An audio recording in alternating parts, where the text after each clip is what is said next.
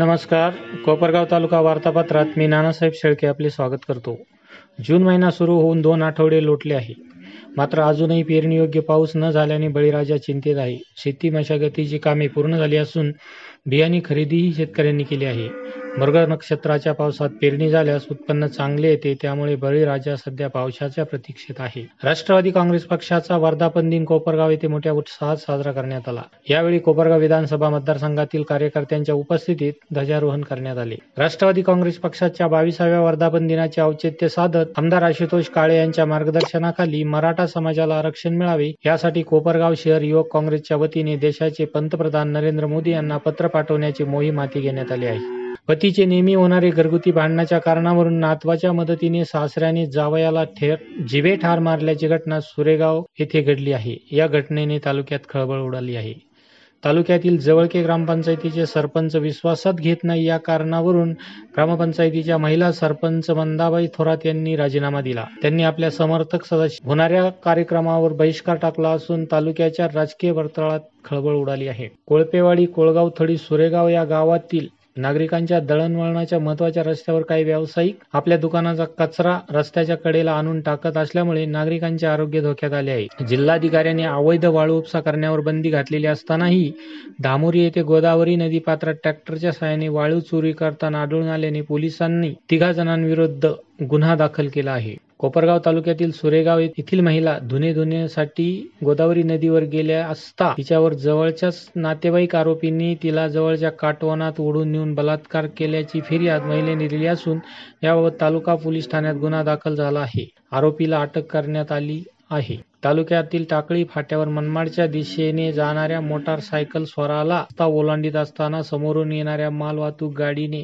जोराचा धक्का दिल्याने त्याचा जागीच मृत्यू झाला. ही घटना शनिवारी सायंकाळी घडली. आमदार आशुतोष काळे यांनी उत्तर नगर जिल्ह्यातील सर्वात मोठे कोविड केअर सेंटर उभारून प्रशासनाला वेळोवेळी सर्व प्रकारची मदत करून केलेल्या योग्य नियोजनामुळे कोपरगाव तालुक्यात कोरोनावर वेळीच नियंत्रण मिळविता आले असे प्रतिपादन प्रांत अधिकारी गोविंद शिंदे यांनी केले. लोणी पोलीस ठाण्यात नेमणुकी नेमणुकीत असलेल्या पोलीस नाईक भाऊसाहेब सानप याने कोळपेवाडी येथील वाळूचा व्यवसाय करणाऱ्या वाळू वाहतकाला वाहनांवर कारवाई न करण्यासाठी तीस हजार रुपयाची लाच मागितली होती. तडजोडी अंती वीस हजार रुपयाची लाच स्वीकारताना लाचलुचपत नाशिक विभाग यांच्याकडून पोलीस नाईक सानप याला रंगे हात पकडण्यात आले असून त्याला अटक करण्यात आली आहे. याबाबत कोपरगाव तालुका पोलीस ठाण्यात गुन्हा दाखल करण्यात आला आहे. तालुक्यातील बोलकी येथील एकतीस वर्षीय महिलेचा त्याच गावातील आरोपीने विनयभंग केला. नातेवाईक तिला सोडवण्याचा प्रयत्न करत असताना सदर नातेवाईकांना आरोपीने लोखंडी रॉडने मारहाण केली. याबाबतचा गुन्हा तालुका पोलीस ठाण्यात दाखल झाला आहे.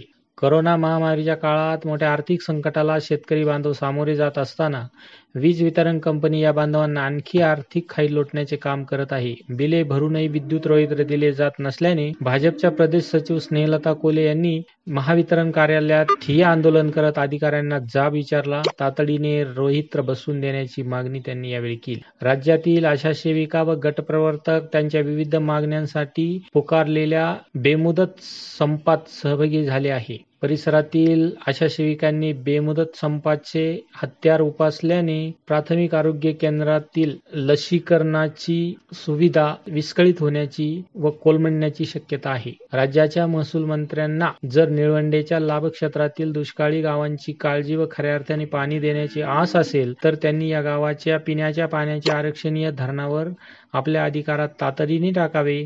आपल्या परिसर तालुक्यातील भूसंपादन पन्नास वर्षे का रखडले हे त्यांनी जाहीररित्या सांगावे असे आव्हान निळवंडे कालवा कृती समितीचे माजी उपाध्यक्ष रमेश दिघे यांनी केले आहे. तालुक्यातील रवंदे येथील सताळी रोडवर असलेल्या वस्तीवर रात्री दहा वाजेनंतर घराचे माणसे झोपी गेले असताना अज्ञात चोरट्यांनी घराचा कडी कोंडा तोडून घरातील ऐंशी हजार रुपयांचा ऐवज लुटून नेला आहे. तालुक्यात आज पंधरा जून पर्यंत बारा हजार दोनशे पंच्याहत्तर रुग्ण पॉझिटिव्ह झाले असून अकरा हजार आठशे एकवीस रुग्ण बरे झाले आहेत. आता दोनशे त्रेपन्न रुग्ण ॲक्टिव्ह आहेत तर आजपर्यंत एकोणऐंशी हजार चारशे चौऱ्याऐंशी लोकांची करोना चाचणी करण्यात आली. कोपरगावात करोना पॉझिटिव्ह होणाऱ्यांची संख्या पंधरा पॉईंट चव्वेचाळीस टक्के तर मृत्यूचे प्रमाण एक पॉईंट चौसष्ट टक्के असे आहे. आतापर्यंत दोनशे एक व्यक्तींचा करोनाने मृत्यू झाला आहे. त्यामुळे नागरिकांनी काळजी घेऊन प्रशासनाला सहकार्य करायचे असे आवाहन स्थानिक प्रशासनाने केले आहे.